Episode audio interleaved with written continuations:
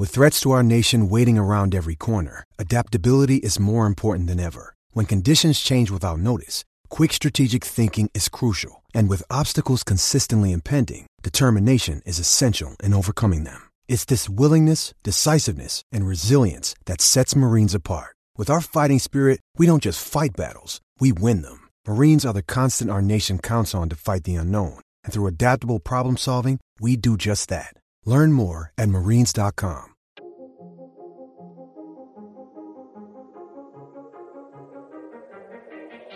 Welcome back, everyone, and thank you for downloading episode 154 of the Golf Unfiltered podcast. I'm your host, as always, Adam from golfunfiltered.com. You can find me on Twitter at golfunfiltered, and you can send me an email, golfunfiltered at gmail.com.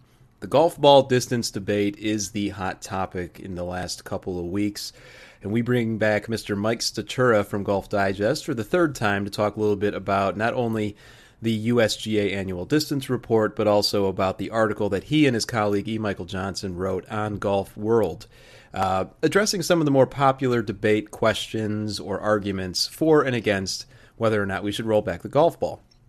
Mike and I talk uh, about a lot of things in this episode that I think you're going to enjoy. Uh, we also talk about some of the uh, more interesting questions that have come up regarding golf ball distance. And of course, Mike uh, offers some very insightful responses as well as his experience with uh, the data that he's seen and the people he's spoken to. And so, this is a great episode for those of you interested in the topic. And these days, if you're a golfer, you're probably interested in it. So, just a couple quick shout outs. First, to our friends over at the Hackers Paradise, uh, if you're listening to this on the THP Radio app, as well as to our friends over at Cleveland and Srixon. As you guys know, I am playing their equipment this year, and I am very excited to finally get out and play some golf. The temperature is finally turned that corner, and it's getting warmer. So, uh, also, quick reminder to go out to our Patreon page and offer some support to the show if you so feel like that's something you'd like to do. Uh, and thanks to all those of you that, who have uh, already done that. So that's enough of that. Sit back and relax. Here is Mr. Mike Stachura from Golf Digest. Enjoy.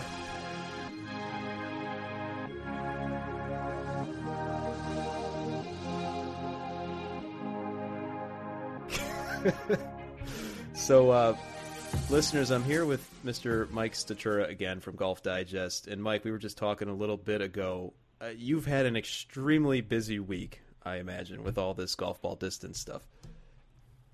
Yeah, obviously, Adam, it's it's been a uh, sort of hinted at by the the, the leaders of uh, both the R&A and the USGA that uh, uh, there was going to be this report in which we, we obviously knew this is the timing that the distance report has has come out the previous two years, and so we were sort of looking for it maybe as as much as uh, three or four weeks ago, and given some of the statements from both Mike Davis of the USGA and Martin Slumbers of the R&A, there there were clearly things in this you know what is basically an update type of report. I mean, mm-hmm. the, the statistics that are in this report are not uh, state secrets and, or hard to find out. Uh, in fact, I had all the statistics that were going to be in the report for a month, month and a half. Mm-hmm. Uh, they're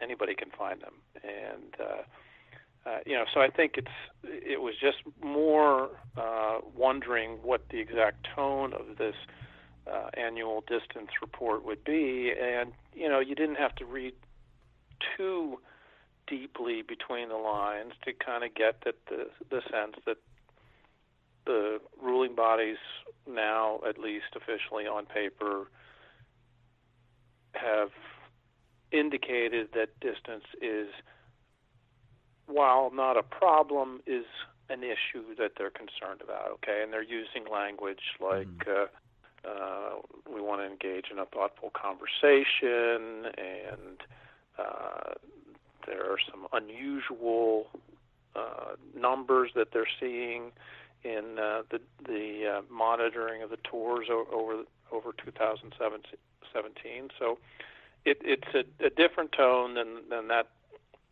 sort of perfunctory report has taken in the in the previous two editions. So so yeah, it was a pretty. I knew it was the the logic of it coming out uh, on Mondays was not lost on me. I mean, obviously, it comes out, uh, you know, the day after a tour event where the field average was 305.9 yards. So right, right. That, that subtlety wasn't lost on me, and uh, kind of got my advance copy at seven o'clock in the morning and got to work on it. And uh, there's there's been a fair amount of industry reaction going forward. A lot of discussions. I I think the uh, I think the the USGA and R&A. Uh, I don't know if they anticipated the reactions they were going to get. I think they were trying to navigate, uh, um, maybe shape the tone of the conversation a little bit before the actual document came out. Mm-hmm. But uh, I think this is probably much, much bigger than they could have anticipated in terms of controlling the message the way they would want to which is kind of surprising to me because uh, this is something that we've been talking about for a while. I mean, this is the third time you've been on this podcast, and you and I have at least touched on the topic of golf ball distance every episode, I think. And you know, it, it has been. You were absolutely right. It, it has been quite the response to this report, and I think everyone was just kind of waiting for them to say something. And the report that we're referring to, listeners, is the uh, their USGA's annual distance report, and it's a very thorough report. I mean, it's not just a few data points. There's there's a ton of data. It's very well done, and there's just a lot of different metrics that are within it. And you've obviously, Mike, had, as you mentioned, you had it prior to publication. You had the chance to kind of dig into the statistics. What were some of the bigger takeaways that you as uh, someone who read it for the first time what were some of the biggest takeaways that you got out of the report? Well you know i think there were some some things that were fairly similar from past years reports. I mean i think one of the things that they like to highlight is is is there a bigger gap between the longest drivers and the shortest drivers and that that gap seems to be basically the same. Now, mm. where they are uh, on the ladder is is a, you know, a different position than they they were, but you know certainly when you see across the seven professional tours that they track, okay, they track the PGA Tour.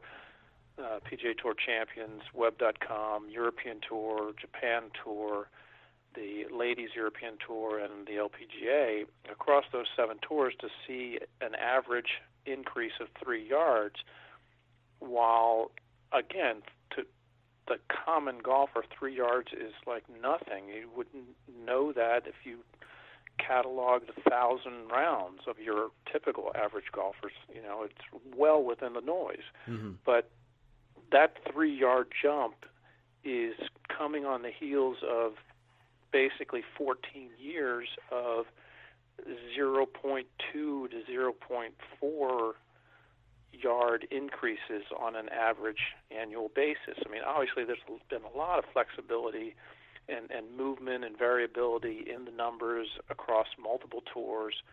So it's not like it's a straight line up, but essentially what you see is a an unusual one year jump jump, mm. and and that's surprising.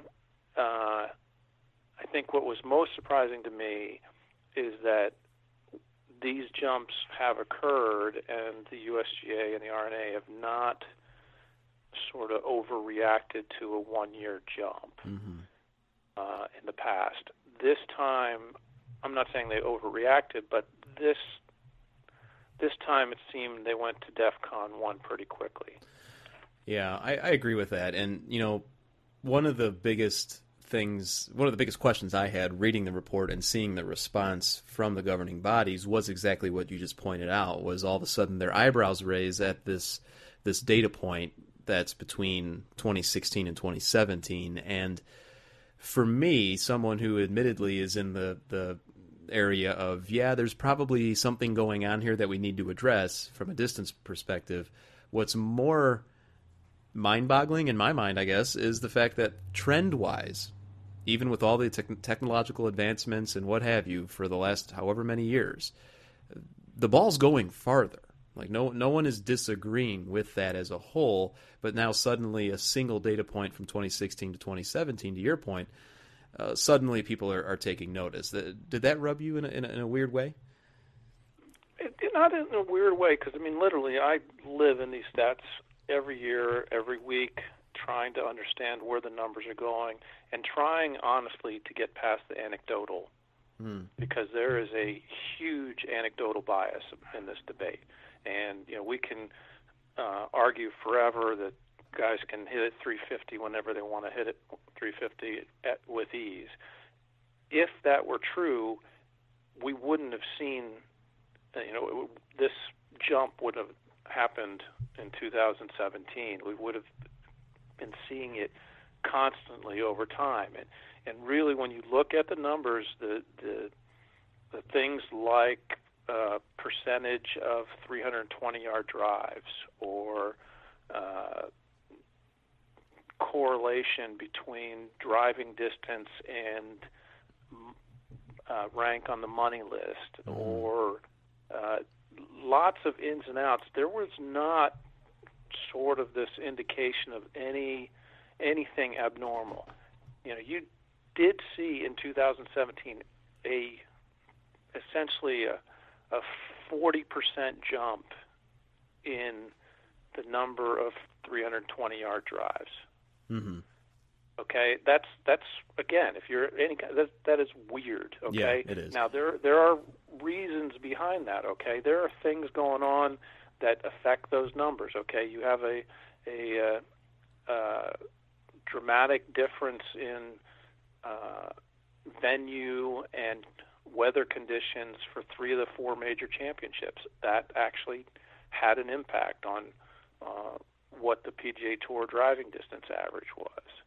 So I mean, there there are things that you can look at that that say, well, I I know we have the sense of uh, moving up in a straight line, but mm-hmm. if you look across all tours, the numbers are pretty clear that from 2003 to 2016, the rate of increase annually in driving distance across all tours was basically a third of a yard.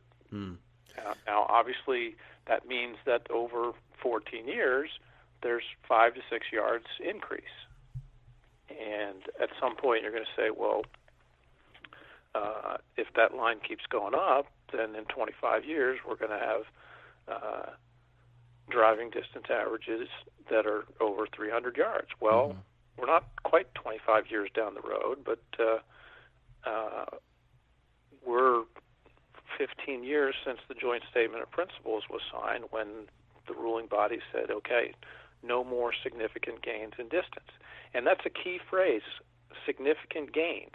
If you look at uh, the trend line and say, okay, well, yeah, where we are now compared to where we were, were uh, when you signed the joint statement, that's significant in some fashion. But how we got there over time was not the you know anywhere near the rate of increase that we saw in the decade leading up to the joint statement of principles. Mm-hmm. So if, if that's your if that's your sort of calculus or understanding, okay, what happened from uh, 1993 to 2002, you know, you saw essentially 20 yards of of growth on the PGA Tour in driving distance in a very short period of time you haven't had another 20 yards of driving distance growth in the PGA Tour driving distance average in the in the ensuing 15 years.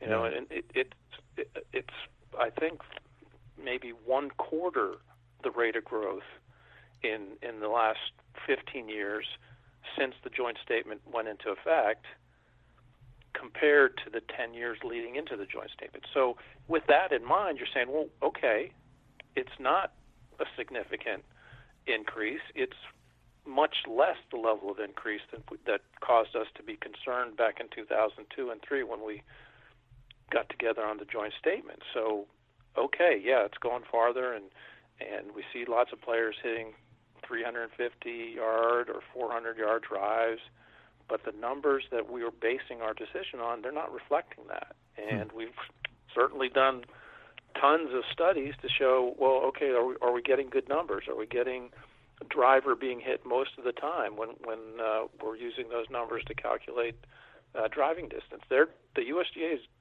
doing that research to to sort of confirm this position that yes, it's been a slow creep, and and it seems uh, we're in control. I mean, I go back to the old Dick Rugge line as he was walking out the door, you know, mm-hmm. uh, about distance, and and where he said, "Hey, you may not like the station that the train is in right now, but the train is not leaving the station." and yeah. um, and and it, that's that's a fair debate. I mean, you you may want driving distance to go back to 1990 and or 1995 or pick a year. Um, obviously, we're not there, but I think what happened in 2017 has made the ruling bodies, who quite honestly uh, are not eager to get into this fight, but they're they're very protective about the the integrity of the game and that balancing of, of the skills that they think are uh, required to be uh, an elite player, an excellent player, mm-hmm. a uh, what they view as as what a champion golfer should be. And if one of those skills is is being overly rewarded, or that skill requirement is being diminished, that's what is going to make them sit up and take notice. So I I don't know exactly if you could say, oh well, there was plenty of uh, evidence that that this was happening and they didn't do anything. I think they rightly or wrongly are are very focused on looking at the numbers in front of them and there really wasn't anything in the numbers that said we were seeing some sort of monumental shift in the way that we saw a monumental shift in the you know mid mid and late 90s and early 2000s. Mm. You know, it's it's funny too. Uh, the, the, point that you make about them wanting to protect the integrity of the game and, and, what a champion should look like. I mean, I, I don't see the governing bodies as a group of folks that would pay such close attention to an anchored putter and then look the other way when there's just talk about about golf ball distance off the tee. And so I, I certainly take your point. Um, in the days that followed the release of, of your initial summary of the report, you and your colleague E. Michael Johnson over at Golf Digest and for Golf World wrote a uh, really a, a, great article, kind of addressing some of the more frequently asked questions, I guess you could say, or some of the more popular arguments to and against uh, the golf ball distance debate. And one of the questions that I really liked and that I'm glad you included, and you even just touched on this a little bit ago, was we are seeing golf balls uh, on TV flying a lot further in these pro events. I mean, you even point out that in last year there was a substantial jump in 400 yard drives to around 80. Uh, when the previous year was much less than that. Now, obviously, there's playing conditions, there's climate, there's elevation, all of those things. But at the end of the day, television viewers might possibly have their opinion or perception skewed by that, couldn't they? Oh, that, there's no question about that. I mean, you got to remember that every week there's, uh, in a normal week, there's 156 players in the field, and, and you're seeing maybe 10 or 12 or 15 of them on a broadcast, and you're seeing the best, the ones who are playing the best, and and uh, uh, you're not seeing, you know, Gavin Green hitting at 279 right. last week when field average was 305. Um, so I mean, I think that's been a big uh, point of emphasis with the USGA's technical team in in trying to, you know, essentially get past the the anecdotal aspect of this because you know, whether it was anchored putting or spring-like effect or or grooves, the perceptions were sometimes dictating the, the argument or dictating the debate, and I'm going to tell you, the guys in, at, at uh, the research and, and technical center at the USGA are pretty dispassionate about this. What they are passionate about is doing the the research. You know, they are into the work. They're not. They don't have an agenda. They're not uh, cheering for one side or the other. But they are. It's it's a science experiment. Okay, mm-hmm. and when something strange happens in the science experiment, you're trying to figure out well, what happened. Mm-hmm. And I think this this uh, distance thing has been extremely studied. You know, you could make the argument that mistakes were made along the way uh, when it came to allowing drivers with spring-like faces. It, that mistakes were made uh, back in the in the early 1970s when they allowed solid core golf balls.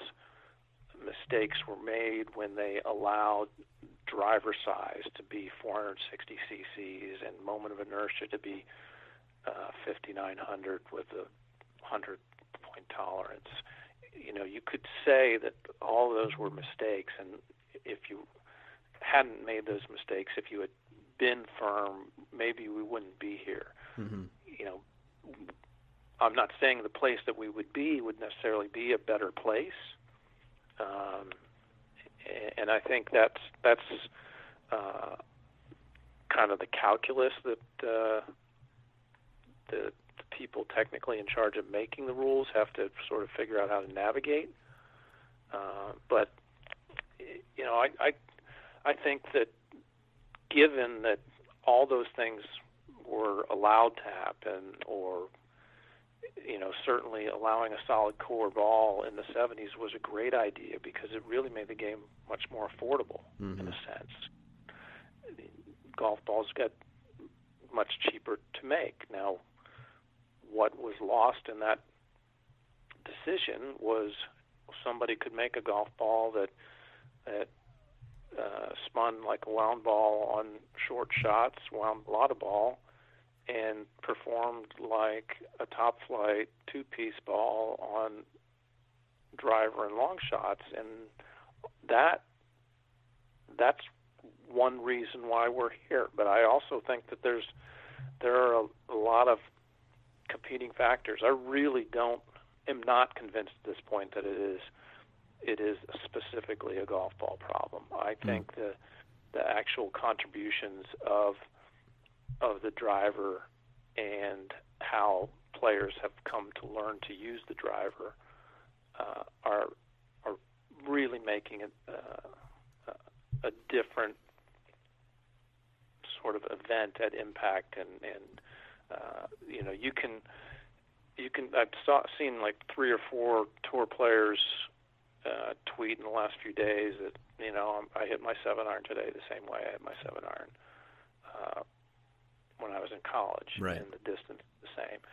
Now, I, d- I don't. Those guys that are saying that are in their 30s. right, right. Okay, the guys who are in their 20s. I mean, I, I certainly saw Justin Thomas hit gap wedge over the green in the playoff from 160 yards.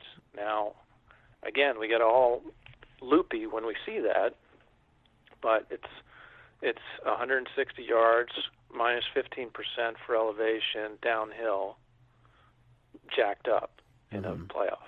So yeah, well, it, that's it's just that too. I mean, we, we go off of what's what, what we see on television based on whatever graphics being shown and what the the commentators tell us is being hit. Which you know, I mean, that's probably not always 100% accurate. And and as you just pointed out, there's other metrics and variables involved. And and I think uh, most people understand that. But one of the things that constantly comes up on social and other places when everyone when whenever anybody talks about this debate is you know the pros and the amateurs have to to play the same thing. And uh, honestly mike I, I just i don't understand and i'll give credit where credit's due. Uh, former colleague of yours luke kerr-dineen actually said this pretty well uh, not too long ago. He said i don't understand why it's so hard for people to grasp the concept of bifurcation. And uh, you know, I don't know what your thoughts are on that, but I mean, is this a, a, a, time when maybe we, if we were to do anything, obviously the USGA and the R&A are going to go back and they're going to look at stuff. Could we be inching closer to an official bifurcation, or is that just completely, uh, you know, off the table? You know, I don't think anything's off the table right now. I mean, you know, I I think everything from rolling us back to persimmon and balata to doing nothing is, is on the table. Well, Linksoul think, is coming out with persimmon these days. So. Well, there you go. So somebody's already ahead of the curve. um, but the uh, I think the the issue of bifurcation is sort of inextricably tied to one of the key tenets of the joint statement of principles. Okay, so when you know people forget in the time that the joint statement of principles came out, it was at a time when a lot of crazy things were happening. Spring-like effect was really just starting to happen. The USGA and R&A were disagreeing on what the limit should be. The R&A was going to allow it at allow uh, a higher COR than the USGA was. Uh, cl- club companies were making R&A conforming clubs and USGA conforming clubs. Uh, some companies, Callaway most notably, were introducing clubs that would, would not conform to any uh, rule for spring-like effect. So it was in that environment that the organization said, "Listen, we need to stand together, figure out what we think is important, and come out with a statement so that everybody knows uh, what we think about the rules and, and where distance is going and, and other aspects." And and I think right in in that rule is or in that statement, in the very you know first few paragraphs of that statement, is the R&A and the USGA continue to believe that the retention of a single set of rules for all players of the game, irrespective of ability, is one of golf's greatest strengths. The R&A and USGA regard the prospect of having permanent, separate rules for elite competition as undesirable and have no current plans to create separate equipment rules for highly skilled players. Mm. That's like that's written in stone. Mm-hmm. So then we fast forward to the groove situation and clearly this there was this opening of the door for bifurcation even though no one at the USGA or an R&A would even deign to admit that that was happening. Um, and I think we can say that they are more agreeable to that idea, and yet they have not indicated in any way that the uh, moving to two separate sort of uh, set of guidelines or equipment specifications. Mm-hmm. You know, the the main objection is it's a simpler game if we all play by the same rule mm-hmm. and we all use equipment. It's it's a better industry if it if it works out that way.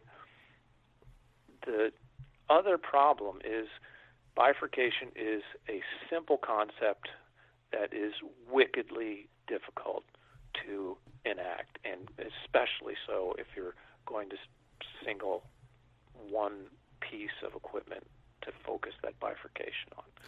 So I, I think that's that's been the holdup. I, I do think that uh, bifurcation is probably more on the table because you know even in the d- distance report you see here's here's what we're we're seeing uh, the the best players in the world do. Here's here's this gap that's developing uh, with driving distance with the best players in the world. And oh, by the way, here's what we've seen happen with our admittedly very limited, but not so limited that we're not going to put it in this report. Here's what's happening to average golfer distance. Mm-hmm. And average golfer distance is not threatening uh, any unusual increases of eight yards over a a 20 yard, 21 year span is is nice, but it's not uh, a threat to the game. And and I think the the disparity between what average golfers do and what elite golfers do is probably widening, but we have to figure out what that definition of elite golfer is. And you know, there's a there's another side of me that says if you bifurcate, if you decide that wherever you draw the line, that there is going to be this sort of restrictive type of equipment, you know, either a a, a golf ball change or uh, kind of like a Major League Baseball wooden bat versus aluminum bat mm-hmm. type of change. If that happens, are we perhaps seeing a future where it's not just an elite golfer change, but it's certain types of golfers and certain types of clubs and courses and hmm. state golf associations and there there comes a point when you know you you sort of lose lose the rhythm, lose the focus, and and all of a sudden, well, which rules are we playing today? And oh, right. oh, your course use, uses the the throwback ball. Oh, well, I don't have any throwback balls. Mm-hmm. Oh, well, we we have them here. So it's just a it's it's fine if you know if you can get over this whatever period that we have to go through to get to that period. Right. But uh, I, I think, and, and you know, weirdly silent in all all of this debate about whether we should have two sets of rules is the LPGA Tour, who good point has you know right they've seen some distance gains, but they haven't seen anything crazy. And, and yeah, there are plenty of uh, women on the LPGA tour who are, who can hit a, a drive 300 yards on occasion. I, I mean, given the right circumstances, but they're not uh, they're not obsolete in golf courses. Uh, mm-hmm. So I, I think if, if the if the LPGA tour is in a position where we're elite players, so we're going to roll back because all elite players are, or oh well, you're not important enough to get to have your your clubs and balls rolled back. right. You know, they they become sort of second class citizens in all this. That's probably we're probably not uh, globally in a good place to do that to make that move. Right. Yeah. Uh, so I mean, I I think it's the the problem with bifurcation is its simplicity. It's very seductive as a solution when in practice we don't even know where to draw the line because the national championships are essentially a qualifying process mm. that is based on your handicap, which is achieved and determined with what kind of equipment.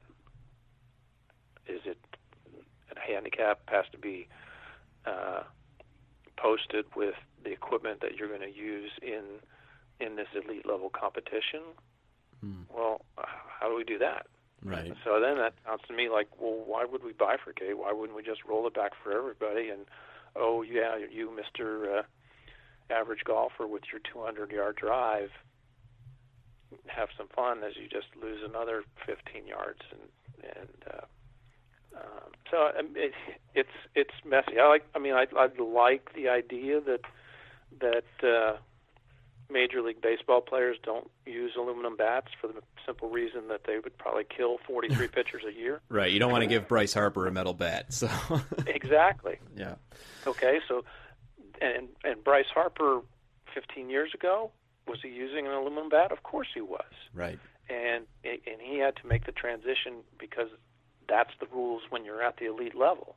I, I think the um, you know that that transition it's obviously made. There are hundreds of college players who go on to major league baseball careers who didn't hit a wooden bat until they got into a ball or C ball or whatever. Mm-hmm. And uh, um, you could make the case that maybe that's the solution. Okay, that mm-hmm.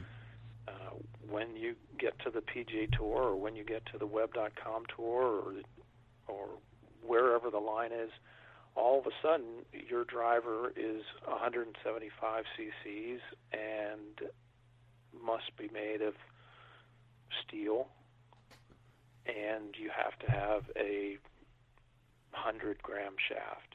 Yeah, and, and then it just becomes more difficult, uh, you know, following that, that line of, of logic, uh, then perhaps even bifurcation. So, you know, it's a, it's a strong point, Mike, and, and you know, some, one that that I think uh, you know people like myself certainly have to understand that making a recommendation or a proposal to bifurcate, uh, that's fine in words, but in actual implementation could be a lot more difficult. Um, you know, and I don't want to take up too much more of your time, Mike, but you know, along with some of the arguments that you and E. Michael Johnson outlined in your article, um, there are many more that go out there that, and believe me, Mike, I've heard some pretty outlandish arguments one way or the other, as I'm sure you have too.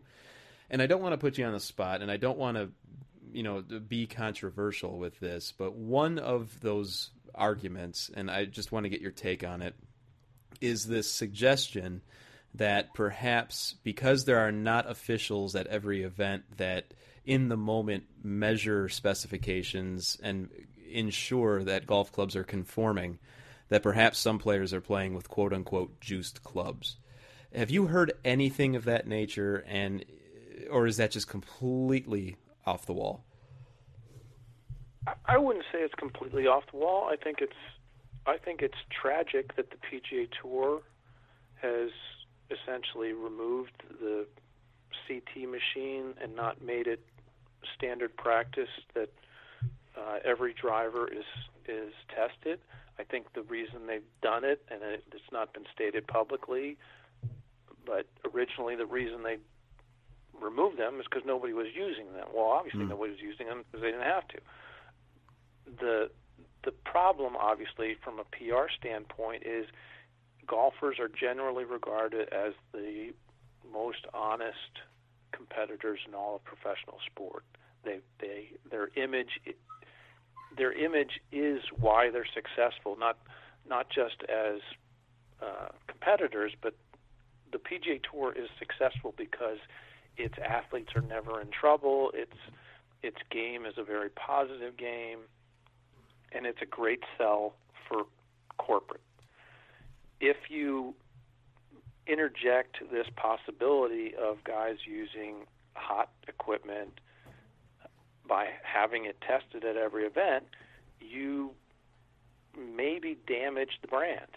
And nothing can damage the brand if you don't put things in place that might damage it. In other words, if you don't risk anything, uh, then you're you're kind of free and clear. Mm-hmm. Uh, I, I I don't think any um, I don't think any equipment company